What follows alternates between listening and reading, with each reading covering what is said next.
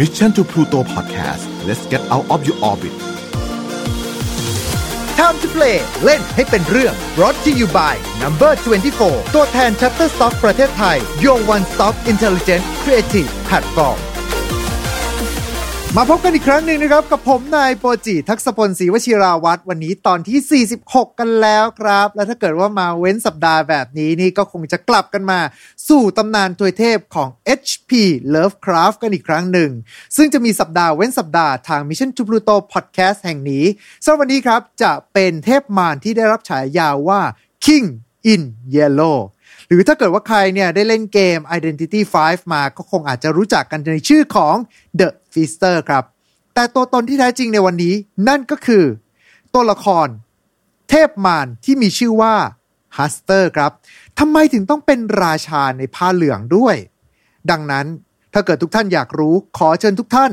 เตรียมค่า sanity ของคุณไว้ให้พร้อม แล้วร่วมดำดิ่งไปด้วยกันกับพอดแคสต์ของเราในวันนี้ครับ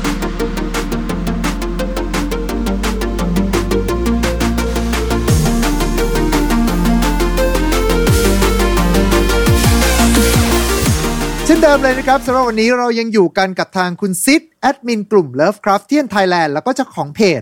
เรื่องเล่าจากข้างใต้ผืนฟ้าที่ไร้แสง สวัสดีครับคุณซิดสวัสดีครับผม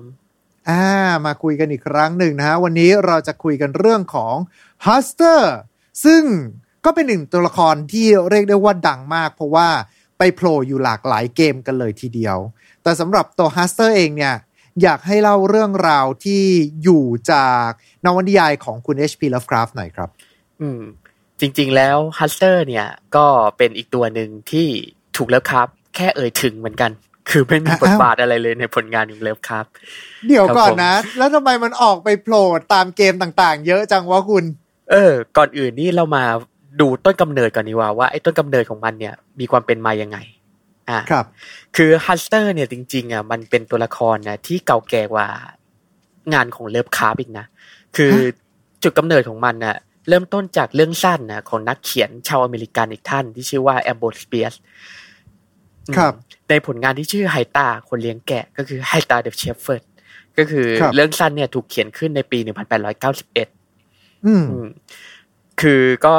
เป็นช่วงที่ยังไงดีอะเป็นช่วงที่คุณเลิฟคราฟต์ยังเด็กอยู่เลยไอ้เรื่องสั้นเนี่ยถูกเขียนขึ้น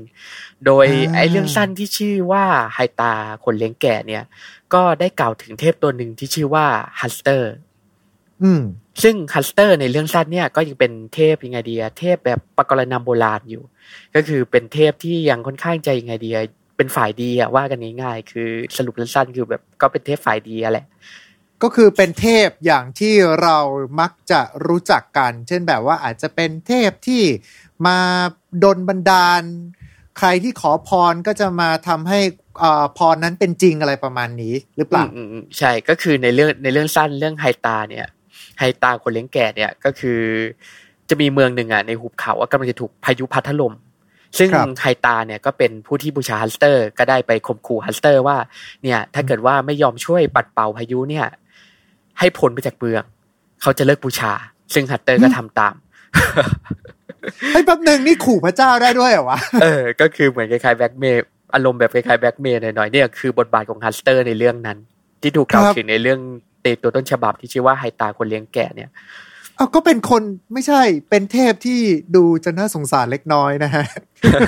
ก็คือว่าเป็นเทพแบบปกรณำโบราณนะว่ากันง่ายๆคือยังไม่ได้แบบว่ามีระยงมีระยางอะไร หรือว่ายังไม่ได้เทพเป็นเทพที่น่ากลัวอะไร ครับ แล้วแล้วมันเกิดอะไรขึ้น หลังจากนั้นมาด้วยความประทับใจในวัยเด็กของ H.P. Lovecraft หลังจากที่อ่านเรื่อง Hunter the Shepherd แล้วเขาก็เลยหยิบยกตัวละครนี้มา มามากลายมาเป็นของตัวเองอะไรงี้เหรอเปล่าไม่ใช่อะยังมีนักเขียนอีกท่านหนึ่งที่สำคัญอ่ากว่าครับก็คือว่าจะเป็นนักเขียนที่ชื่อว่าคุณโรเบิร์ต W. Chamber ก็คือ R. อื W. ม Chamber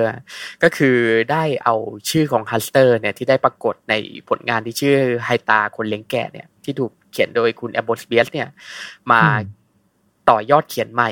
ในผลงานที่ชื่อ The King in Yellow อืมอืมซึ่งไอ้ผลงานอ่าซึ่งต้องบอกกันว่าไอ้ The King in Yellow เนี่ย มันไม่ใช่แบบว่าเป็นนิยายเรื่องยาวนะ มันเป็นชื่อหนังสือที่รวมเรื่องสั้นของคุณโรเบิร์ตโรเบิร์ต W. Chamber เนี่ย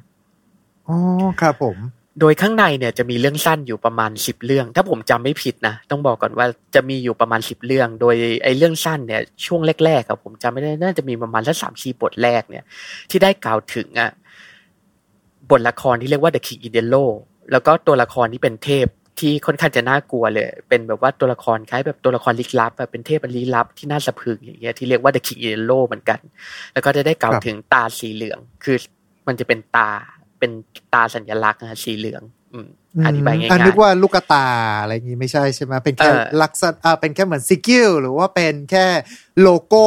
เป็นเหมือนกับตราสัญลักษณ์แค่เป็นสีเหลืองเท่านั้น เออคือถ้าเกิดว่าท่านได้สนใจลองพิมพ์คำว่า yellow sign อืม มันจะอ่าขึ้นครับมาคือมันก็จะมีหลายแบบหน่อย เพราะเขาก็ไม่ได้ระบุไงว่าสัญลักษณ์เนี่ยมันควรจะมีรูปลักษณ์ยังไง ซึ่งในเวลาต่อมาเนี่ยก็จะมีนักเขียนหลายท่านเนี่ย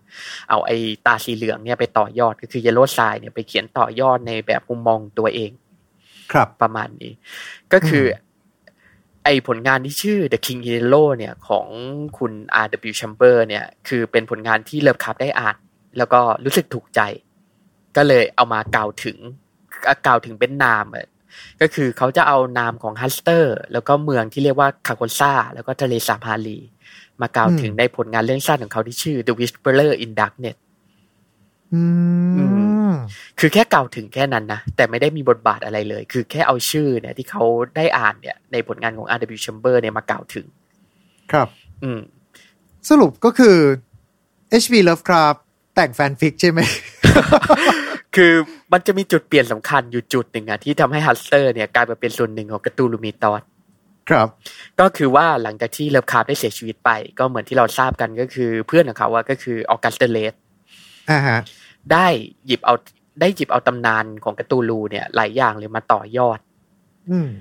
ซึ่งฮัสเตอร์เนี่ยที่ได้ถูกคุณเลิฟคราฟต์เนี่ยได้เอ่ยถึงอะแค่ในนาม รวมถึงนครคาร์โคซ่าแล้วก็ทะเลสาบฮาลีเนี่ย ได้คุณ August Derleth เนี่ยได้เอามาต่อยอดเขียนในผลงานของเขาเอง จนกลายเป็นครับเทพที่เรารู้จักกันในปัจจุบัน ซึ่งต้องบอกกันว่าในผลงานของคุณ August Derleth เนี่ย ออกจะน่าสนใจอยู่ในหลาย ๆ แง่มุม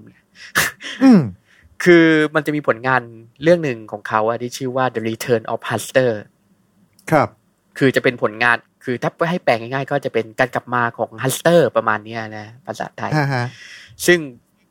ชาวเลิฟคราฟต์ที่หลายท่านก็อาจจะไม่ชอบไอ้ผลงานนี้ ซึ่งว่ากันตรงๆผมก็ไม่ชอบเท่าไหร่ แต่มันก็มีองค์ประกอบที่ค่อนข้างจะน่าสนใจอยู่ ซึ่งอืมในเรื่องสั้นเรื่องเนี้ยจะได้บอกเล่าเรื่องราวเกี่ยวกับคาลิฮาดหลังหนึ่งในอาคัมก็คือในเมืองที่เป็นฉากหลังที่คุณเลิฟครับได้สร้างเนี่ยนะครับ ก็เจ้าของของคาลิหาดหลังเนี้ยกำลังจะตาย แล้วก็ได้สั่งเสียกับทนายไว้ว่า เนี่ย หลังจากที่เขาตายไปแล้วนะ ให้เผาทำให้เผาทำลายคาลิหาดกับ ไอ้หนังสือที่เขามีในการครอบครองเนี่ยหลายฉบับ อืมคือเผาเผาทำลายหมดเลย แต่อย่างไรก็ตามพอที่เจ้าของคาลิหาดเนี่ยได้เสียชีวิตไป ผู้ที่ได้มารับมรดกต่อเนี่ย ก็ไม่ได้เผาทำลายในทันที ก็ได้เก็บคฤหาสน์กับหนังสือเอาไว้ แล้วก็เขาก็ได้ไปศึกษาต่อยอดนะฮะก็เหมือนแบบตำนาน Cthulhu Mythos นี่แหละโดยทั่วๆไปครับก็ได้ไปศึกษาต่อยอดขึ้นมา แล้วก็ทำให้ได้รู้เรื่องเกี่ยวกับ Cthulhu แล้วก็ฮัสเตอร์ แล้วก็ความขัดแย้งของพวกทวยเทพทั้งหลายเนี่ยนะฮะต้องอธิบายเพิ่มเติมนิดว่าเผื่อท่านใดจำไม่ได้นะว่าคุณAugust Derleth เนี่ยจะมีรูปแบบการเขียนที่ค่อนข้างจะต่างไปจากเลิฟคราฟต์คือเทพของเลิฟคราฟต์เนี่ยจะออกแบบเทาๆหมดใช่ไหมอืม คือโดยปกติแล้วไอ้นี่ไม่รวมไนอาร์ไนอาร์ลาโธเทปนะคือเทพส่วนใหญ่ของเลิฟคราฟต์เนี่ยจะแบบเทาๆเลยคือแบบว่าก็ไม่ดีไม่เลวคือก็มันก็ใช้ชีวิตของเราไป แต่เราบังเอิญไปเจอ ก็ทำให้ชีวิตเราแย่ลงอะไรประมาณนี้อืมแต่ในกรณีงานเขียนของคุณ August Derleth เนี่ย แกจะแบ่งความดีชั่วค่อนข้างชัด ครับก็คือจะมีเทพกลุ่มหนึ่งที่เรียกว่าเหล่าเทพโบราณเนี่ยที่เป็นฝ่ายดี ก็คือพวกอืมโพไซดอนพวกอะไรอย่างเงี้ย ก็คืออมจะเป็นเทพฝั่งดีก็คือเทพในปกรณำนะฮะที่เราคุ้นคุ้นเคยกันเนี่ย จะเรียกว่าเทพโบราณเป็นเทพฝั่งดี ในขณะที่ไอ้พวกเทพจากต่างโลกทั้งหลายเนี่ยอย่างกาตูลูอย่างฮัสเตอร์อย่างอะไรอย่างเงี้ยก็จะเป็นเทพฝั่งร้ายก็คือเป็นเทพที่แบบว่าเป็นภัยกับมนุษย์นั่นแหละ ครับ ในผลงานของคุณอืม August Derleth ซึ่งไอแนวไอแนวคิดเนี่ยมันก็เริ่มเริ่มมาในผลงานของเขา แล้วก็ในผลงานเรื่อง The Return of Hastur เนี่ย ก็จะมีการกล่าวถึง Cthulhu และฮัสเตอร์ ครับ โดย ในผลงานชิ้นเนี้ยทำให้เรารู้ว่ากะแบบเป็นเหมือนคำบอกใบ้ไกลๆมากกว่าว่า Cthulhu และฮัสเตอร์ เนี่ย ได้ขัดแย้งกัน อืมฮึคือไอเทพสองตัวเนี่ยได้ขัดแย้งกันอยู่ ด้วยเหตุผลครับอะไรก็ตามแต่เราไม่รู้แหละว่ามันขัดแย้งกันเรื่องอะไร แต่คือมันได้ต่อสู้กันอยู่ โดย อ่าคือเราก็ขอสปอยเลยละกันเพราะคิดว่าคงไม่มีท่านใดแบบว่าสนใจจะไปอ่านนะครับก็คือมัในนภาแป๊ยบหนึ่งนะมันมันมันแย่ขนาดที่ว่า ไม่ไม่แนะนำให้อ่านกันเลยทีเดียวละฮะเออก็คือต้องว่าไงไงดีนี่คืออ้างอิงจากเพื่อนของผมที่เป็นเลวกับเทียนนะโดยส่วนใหญ่จะอ่านกันไม่จบ เอาละโอเคโอเค แล้วผมของคุณคุณอ่านแล้วจบไหมหรือยังไง หรืออ่านก็จบแล้วเราก็แบบว่า โอเค ทุกคนหนีไป ก็ต้องทนอ่านให้จบเนี่ยแหละถึงมาเล่าไว้ได้ฟังกันได้นี่โอเคครับ ก็คือว่าพอในตอนจบของเรื่องเนี่ยก็ดังเออก็มันออกจะผิดแปลกไปจากนิยายแนวเลิฟก็ทั่วๆไปหน่อยก็ เพราะในภายหลังเนี่ยคฤหาสน์ก็ถูกทำลาย หนังสือก็ถูกเผาทำลาย แล้วก็เนี่ยก็ตัวบางสิ่งเนี่ยที่อาศัยอยู่ข้างใต้คฤหาสน์อะคือข้างใต้คฤหาสน์เนี่ยมันจะเชื่อมต่อกับเครือข่าย อุโมงค์เก่าแก่ขนาดใหญ่เลย แล้วก็มีสิ่งมีชีวิตอะที่เป็นทาสของกาตูลูอะอาศัยอยู่ข้างใต้นั้นอืมคืออาจจะเป็นแบบว่าเกี่ยวข้องกับประตูรูหรือว่าอาจจะเป็นตัวการ์ตูนรูเอง หรือว่าจะเป็นอาจจะเป็นพวกสตาร์สปอนก็ได้คืออาศัยอยู่ข้างใต้นั้น โดครัยบแล้วก็ไอเนี่ยมันก็ ไอแล้วก็ไอพวกเนี้ยก็ได้ถูกขับไล่ไปโดยไอเนี่ยโดยอิทธิฤทธิ์ของฝ่ายดีอะว่ากันง่าย ๆ แล้วเรื่องเราก็จบอย่างนั้น ก็คือเป็นนิยายที่ฝ่ายดีชนะ ก็คือเป็นนิยายประเภทความดีชนะความชั่วว่ากันง่าย ๆ เนี่ยนิผมยายเรื่อแอบไปผมแอบไปคิดว่ามันฟังเป็นศึกไคจูมากกว่า เออ ประมาณนั้น คือจะว่ายังไงดี คุณออกัสเดเลสเนี่ยเขาจะเขียนนิยายแบบว่าออกแนวยังไงดีอะออกแนวเด็กๆหน่อย คือเป็นวรรณกรรมแบบอืมคล้ายๆ แบบว่า วัยรุ่นตอนปลายหรือว่าเป็นนิยายแบบนักสืบแบบเด็ก ๆ หน่อย เขาจะมีอารมณ์แบบแฟนตาซีหรือว่าแบบแฟนตาซีแบบเก่าๆหน่อยอะครับประมาณนั้น ทุกคนเรามาเจอเทพแห่งความดีปะทะกับเทพแห่งความชั่วร้าย และสุดท้ายความดีก็ชนะความชั่วเย่อะไรแบบเอนั้นอประมาณนั้นใช่ผลงานขโอองเคอโออเคกัสเดเลสโอเคส่วนใหญ่จะเป็นอย่างนั้นทำให้ผลงานส่วนใหญ่ของเขาเนี่ย มักจะไม่ค่อยเป็นที่ยอมรับเท่าไหร่สำหรับชาวเลิฟเคิร์ททั่วๆไปนะฮะครับแต่ว่าอย่างน้อยๆ มันก็ทำให้ฮัสเตอร์ได้กลายมาจุติมีตัวตนอยู่ในจักรวาลของ H.P. Lovecraft ทั้งทั้งๆที่จริง ๆ แล้ว คนที่คิดก็ไม่ใช่ H.P. Lovecraft อืม แต่ว่าเป็นท่านอื่น ใช่ครับผมก็คือว่าจริง ๆ แล้วอะเวลาเราเกล่าวถึงฮัสเตอร์เนี่ย เราก็จะไม่นึกถึงผลงานของ August Derleth หรือว่าคุณเลิฟคราฟต์นะ แต่เรามักจะนึกถึง The King in Yellow ของคุณ R.W. Chambers แต่ผมก็เคยเข้าใจมาตลอดว่า King in Yellow เนี่ย มันคือผลงานของ H.P. Lovecraft เออไม่ใช่ครับผม เออ คือสำหรับท่านที่ยังไม่เคยอ่านนะ โดยส่วนตัวผมอยากจะแนะนำผลงานเรื่องนี้มาก คือมันอาจจะไม่ใช่ผลงานที่แบบว่าถูกนับรวมว่าเป็นการ์ตูนลูมิตอสเพราะมันเป็นผลงานที่มาก่อนการ์ตูนลูมิตอสใช่ไหมแล้วมาก่อนนานด้วย แต่มันเป็นผลงานแนวโกธิกอะที่สุดยอดมากๆเรื่องหนึ่ง คือมันเป็นแบบว่านิยายแนวแบบแฟนตาซีเหนือจริงที่มาก่อนการ คือมัน มีเรื่องสั้นอยู่สิบเรื่องใช่ไหมไอเรื่องสั้นเนี่ยมันมีหลากหลายรสมากเลย มีทั้งสยองขวัญ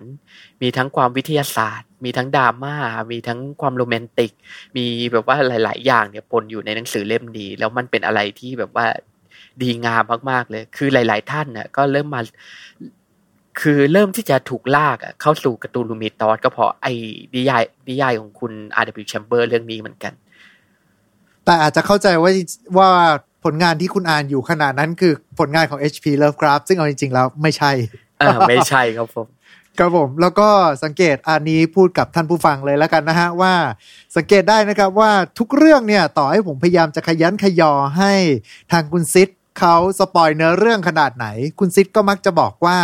อยากให้ทุกท่านได้อ่านกันเองอืมยกเว้นผลงานของคุณออกัสเตเรสนะฮะ I Return of Huster นะที่สปอยหมดเปลือกนะครับ คือรู้สึกได้เลยว่าคงกำหมัดไปอ่านไปอะ คือ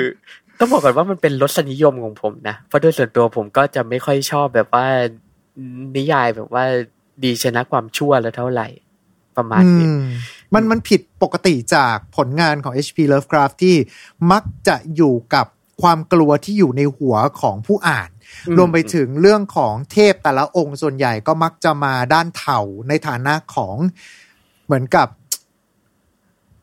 entity ที่มันอยู่เหนือกว่าเราแล้วมันไม่จำเป็นจะต้องมาสนใจมนุษย์เหมือนกับที่มนุษย์ไม่สนใจว่าอ่า ปลวกที่อาศัยอยู่หลังบ้านของเรา มันจะเป็นยังไงอารมณ์ประมาณเนี้ย อืมอืมอืม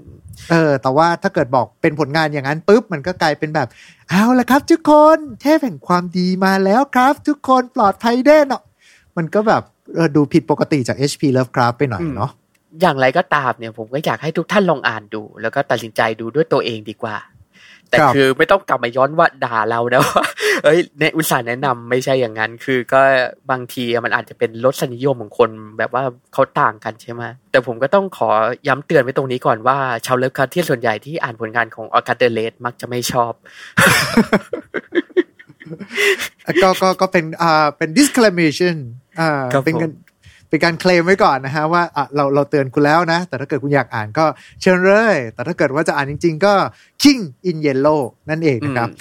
แต่ถ้าเกิดว่าพูดมาอย่างนี้แล้วอะสรุปแล้วนอกจากไอ้โลโก้สีเหลืองนั่นแล้วเนี่ยมันเกี่ยวอะไรกับฮัสเตอร์โดยตรงไหมว่าแบบเป็นคนที่ใส่ชุดเหลืองมาหรือเปล่าหรือว่ายังไง อืม เพราะในผลงานเรื่องราชาในผ้าเหลืองเนี่ย มันเอ่อก็มันจะเกี่ยวกับเอ่อบทละครเนี่ย ที่เรียกว่า The King in Yellow ซึ่งต้องออธิบายเพิ่มเติมนิดนึงคือ อันนี้ก็จะเรียกว่าเป็นเชิง spoil ก็ได้แต่เราก็ไม่ spoil หมดนะฮะเพราะเดี๋ยวเผื่อท่านใดจะกะย้อนกลับไปอ่านอีกทีหนึงครับ The King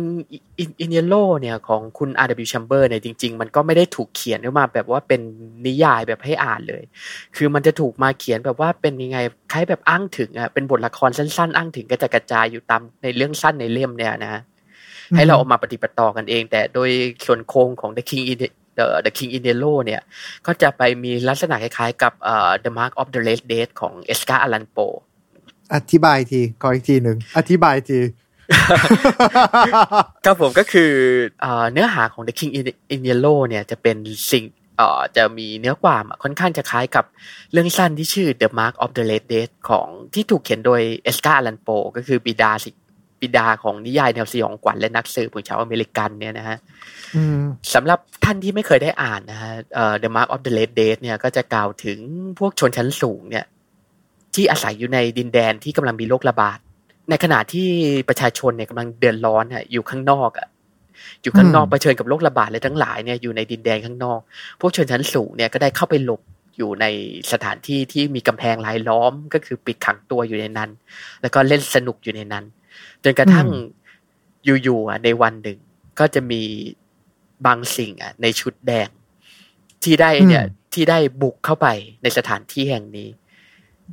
ซึ่งไอ้บางสิ่งเนี้ยก็อาจจะเป็นบางสิ่งที่เหนือธรรมชาติอะไรเราก็ไม่รู้ แต่มันก็ไอ้สิ่งเนี้ยได้สาบให้ทุกคนน่ะ ที่อยู่ภายในภายในงานเนี่ย ตายทั้งหมดเลยอืมซึ่ง The King The King The King in Yellow เนี่ยก็จะมีเนื้อหาเนี่ยแค่ค่อนข้างจะคล้ายกัน แต่เปลี่ยนจากไอตัว The Red Death อะที่สวมเสื้อคลุมสีแดงเนี่ย ก็เปลี่ยนไปเป็น The King in Yellow ที่สวมเสื้อคลุมสีเหลืองแทน ครับ อืมอืมนี่ก็เลยโอเคนี่นี่คือเหตุผลที่ทำให้เพราะอะไรอะฮัสเตอร์เนี่ย มักจะปรากฏตัวขึ้นในชุดเหลือง ครับ เออ ก็คือสังเกตดูถ้าเกิดว่าเรา search คำว่าฮัสเตอร์เนี่ยเราโผล่มามักจะถูกวาดอะออกมาในรูปของบางสิ่งที่แลดูคล้ายมนุษย์ แต่จะสวมเสื้อคลุมสีเหลือง แล้วก็มีระยางโผล่มาหน่อยนึงอะไรประมาณเนี้ยครับครับผม I see ครับเออแต่คือก็ต้องบอกก่อนว่าในบางกรณีอะคือ Lovecraftian บางท่านน่ะก็มักจะไม่ได้ผูกฮัสเตอร์กับ The King I- The King i d e l o คือเขาจะนับว่า The King i d e l o กับฮัสเตอร์เนี่ยเป็นคนละ entity กันอืมอืมคืออันนี้ก็ขึ้นอยู่กับว่าคุณจะนับยังไงก็คือโดโดยปกติแล้วอะเรามักจะนับว่า The King I- The King i d e l o เนี่ยก็คือ อวตารของฮัสเตอร์อีกทีหนึ่งครับซึ่ง The King i d e l o เนี่ย คือก็เป็นราชาที่มีบัลลังก์เหมือนกันนะ ต้องบอกไว้ก่อน อืมไอซีฮะ ซึ่ง The King i d e l o เนี่ยจะอาศัยอยู่ในสถานที่ที่เรียกว่าคาเอ่อนครคาโคซาอืมซึ่งไอ้นครคาโคซาที่เรากล่าวถึงเนี่ย เราก็ไม่อาจบอกได้แน่ ว่ามันเป็นนครที่อยู่ที่ไหนกันแน่ อ่าฮะ แต่โดยปกติแล้วเรามักจะนับว่ามันอยู่ในดาวเคราะห์อันห่างไกลอืมเพราะมันจะเนี่ย เพราะเวลาเรามองไปบนฟ้า มันจะมีดาวไอ้เนี่ยมันจะมีดาวสีดำคือมันเขาถูกถูกอธิบายไว้ค่อนข้างชัดเลยว่าเป็นดาวสีดำคือเป็นดวงตะวันสีดำอะครับลอยอยู่บนฟ้าคือมันอาจจะเป็นภาพที่เหนือจริงหน่อย แต่คือว่ามันก็ทำให้เรารู้ไงว่าบางทีอะไอ้คาโกซ่าเนี่ยมันอาจจะอยู่ในสถานที่ต่างมิติออกไปจากโลกของเรา หรือว่ามันจะอาจตั้งอยู่ยังดาวเคราะห์อันไกลโพ้นก็เป็นไปได้ ครับ อืม แล้วสำหรับตัวฮัสเตอร์เองเนี่ย รูปลักษณ์ส่วนใหญ่มักจะออกมาในฐานะของคนที่ใส่ชุดสีเหลือง แล้วก็มีหนวดระยงระยางออกมา แล้วแต่ว่าภาพลักษณ์จริง ๆ แล้วคืออะไรกันแน่ อืมว่ากันตรงๆเลยนะ ภาพลักษณ์เอ่อภาพลักษณ์ของฮัสเตอร์เนี่ยเราไม่รู้หรอกว่ารูปลักษณ์ที่แท้จริงอะใต้เสื้อคลุมของมันสีเหลืองเนี่ยมันเป็นยังไง ครับ คือเราจะไม่มีทางรู้เลย เพราะมันปรากฏขึ้นโดยปกติแล้วอะคือร่างของมันเนี่ยก็จะถูกคลุมด้วยผ้าสีเหลืองเนี่ยอืมทุกส่วนเลย คือเราก็ไม่รู้หรอกว่าภายใต้เสื้อคลุมนั้นนะมันอาจจะเป็นร่างที่คล้ายมนุษย์ หรือว่าอาจจะเป็นมัมมี่ อาจจะเป็นบางสิ่งที่ต่างออกไป หรือว่าอาจจะเป็นบางสิ่งที่คล้ายการ์ตูลูก็เป็นได้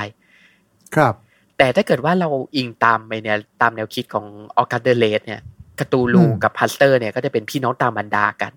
ดังนั้นครับรูปลักษณ์ของฮัสเตอร์ ถ้าเกิดอิงถ้าเกิดเรานับว่าผลงานของ August Derleth เนี่ยเป็น official นะฮะอืมฮัสเตอร์เนี่ยก็น่าจะมีรูปลักษณ์ค่อนข้างที่จะคล้ายการ์ตูลูอยู่พอสมควร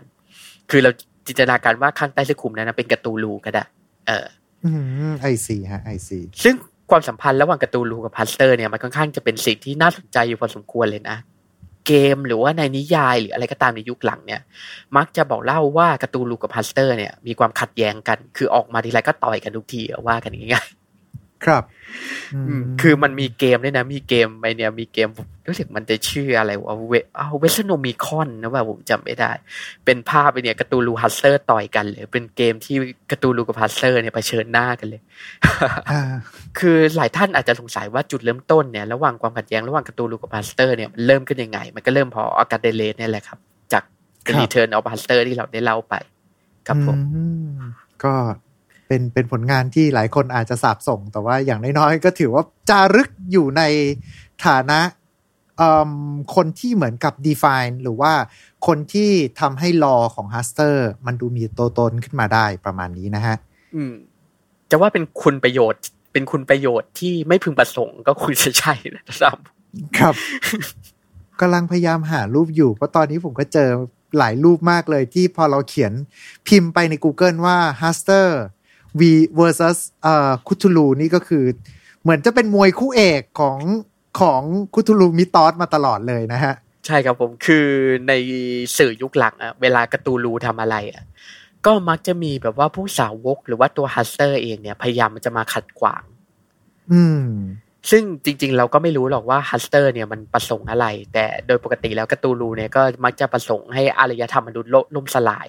ใช่ไหมครับแต่ฮัสเตอร์เนี่ยก็จะมาคอยขัดขวาง คือจะว่าฮัสเตอร์เนี่ยเป็นมิตรกับมนุษย์ มันก็ไม่สู้จะถูกเลยทีเดียว แต่คือว่าสิ่งที่มันกระทำอะก็มันจะเป็นผลดีกับมนุษย์แต่ว่ากันง่ายๆไอ้นี่อ้างอิงอ่าจากสื่อทั้งหลายในยุคหลังนี้เราได้พบเจอกันนะอย่างเกมอย่างการ์ตูนอะไรอย่างเงี้ย ครับผมอืม I see ฮะซึ่งมาถึงตรงนี้ปุ๊บเนี่ยก็น่าจะมากันต่อเลยละกันกับการที่ตัวฮัสเตอร์ ก็ได้โผล่มาอยู่ใน pop culture ต่างๆจำนวนมากด้วยเช่นเดียวกันถูกไหมครับอืมซึ่งในตรงนี้เนี่ย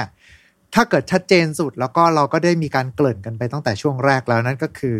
ตัวละคร The Feaster จาก Identity 5 หรือว่าบางคนอาจจะเรียกว่า IDV กันอะไรประมาณนี้ เป็นเกมแนวเอ่อเอาตัวรอดเป็นแบบ PVP ด้วยนะก็คือมีกลุ่มคน4คนที่ เขาเรียกว่า Survival ใช่ไหมถ้าเกิดอ่าในใช่ในใช่ IDV Survival Survival แล้วก็อ่าอีกคนหนึ่งจะเล่นเป็น Hunter ก็คือจะเล่นเป็นอาจจะมีตั้งแต่ตัวละคร The Reaper หน้าตาก็จะดูเป็นผีแบบมือกันไกลใหญ่ ๆ ประมาณนี้หรือว่า พวก The Photographer อันนี้ก็จะเป็นอิงตามพวกตำนานต่างๆ กันเข้ามา แล้วก็จะมีอีกตัวหนึ่งนั่นก็คือตัว The Feaster นั่นเอง ซึ่งก็จะเป็นเหมือนกับคนที่ใส่เป็นผ้าคลุมสีเหลือง แล้วก็สามารถเรียกหนวดปลาหมึกออกมาตีคนอื่นได้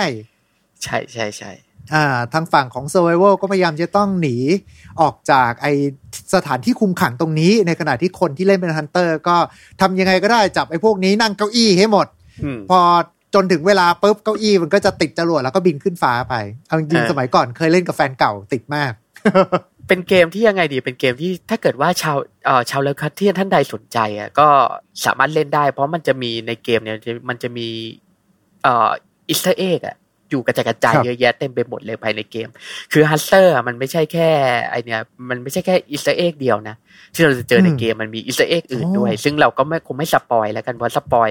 มันจะกลายไปเป็นสปอยกับเนื้อหาของตัวละครบางตัวครับผม ครับผม อ่า ซึ่งสำหรับตัว h u s t e r เองเนี่ย พอในเกมที่เราจะเล่นกันในเวอร์ชันภาษาไทยกับภาษาอังกฤษเนี่ยมันก็จะเป็น Feaster The Feaster แต่เห็นว่าถ้าเกิดว่าเป็นเวอร์ชันภาษาจีนกับภาษาเอ่อภาษาญี่ปุ่น ก็จะเป็น The ฮัส King เตอ in ร์ Yellow มาเต็มๆใช่ไหมเป็นเอ King อ in จะใช้ Yellow ชื่อว่ามาเลย The King in Yellow เลยเออเออซึ่งตรงเนี้ยค่อนข้างจะชัดเจน แล้วก็ถ้าเกิดว่าไปเซิร์ชในวิกิของตัวละคร The Fister เอง มันก็จะขึ้นว่า h u s t e r ด้วยเช่นเดียวกันเป็นนามแท้ของตัวละครนั้นๆนะฮะ อันนี้ก็จะเป็นเหมือนเหมือนกับอีกหนึ่งเวอร์ชันที่เรามักจะได้เจอกัน ซึ่งตอนแรกที่ผมไปเจอตัวละครเนี้ย อยู่ใน Identity 5อะ ผมก็รู้สึกว่าอ๋อโอเค นี่คือคุทลูแน่เลย อารมณ์ประมาณนี้ จนกระทั่งผมได้มาคุยกับทางคุณซิดนี่แหละ ถึงได้รู้ว่า อ๋อ ไม่ใช่ตัวเดียวกันนะ มันคืออีกตัวหนึ่ง แต่ว่าก็มาจาก Lovecraftian เหมือนกัน แล้วพอคุยกันอีก อ๋อ มันไม่ใช่ของ Lovecraft แต่ทุกคนยัดให้มันเป็นของ Lovecraft ไปแล้ว ครับผมครับ แล้วก็เห็นในเกมอื่นๆ ด้วยก็มีอย่าง Dungeon Dragon อันนี้ก็จะเป็นเกมแนว RPG Pen and Paper ก็คือเล่นกันเป็นเหมือนกับบอร์ดเกม แต่ว่าเป็น RPG เรียกได้ว่าเป็น RPG ที่ เป็นบิดาแห่งเกม RPG ทั้งมวลน่ะ อันนี้ก็ก็จะมีตัวละครฮัสเตอร์โผล่มาด้วย แล้วก็แน่นอนว่าในเมื่อพูดถึงคุทูลู Mythos แล้ว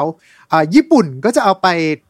รวมยำใหญ่ใส่ทุกอย่างเต็มไปหมดเลย ไม่ว่าจะเป็นทั้งตัวอ่า Call of Cthulhu ซึ่งก็จะเป็นเกม Pen and Pencil เล่นเหมือนกับบอร์ดเกม แต่ว่าชาวญี่ปุ่นเนี่ยก็จะเอาไปเอาตัวละคร Hastur มาเป็นตัวเด่นด้วยเช่นเดียวกัน เป็นอืมน่าจะใกล้ ๆกับอ่า Nyarlathotep เลย Nyarlathotep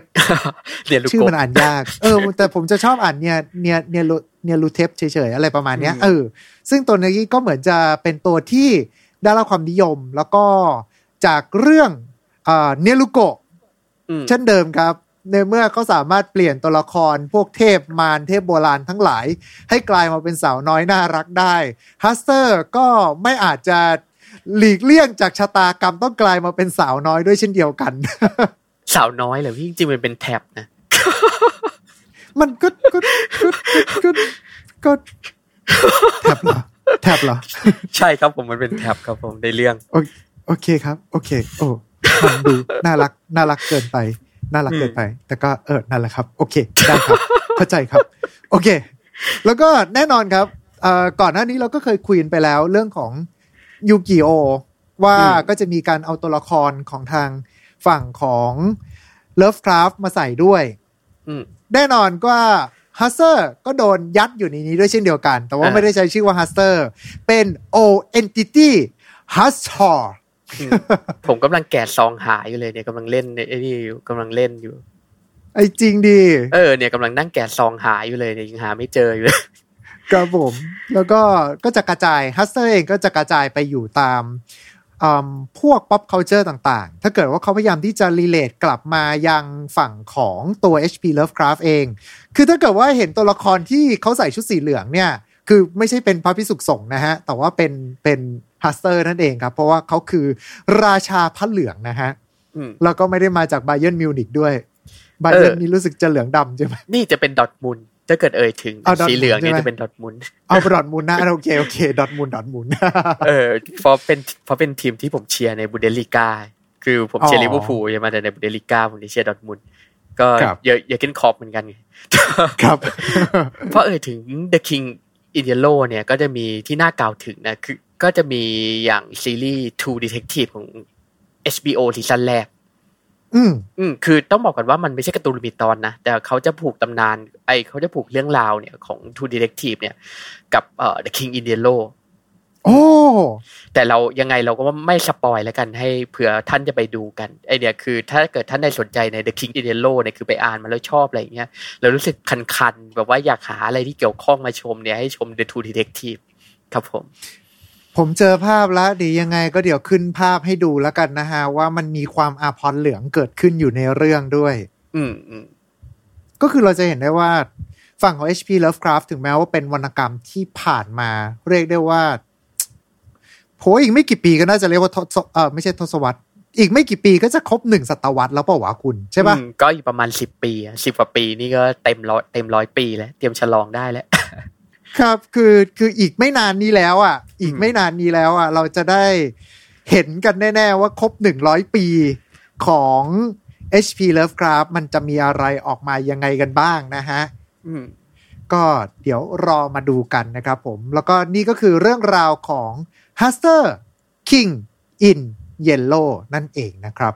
ที่ได้รับแรงบันดาลใจ มาจากผลงานเรื่องอื่น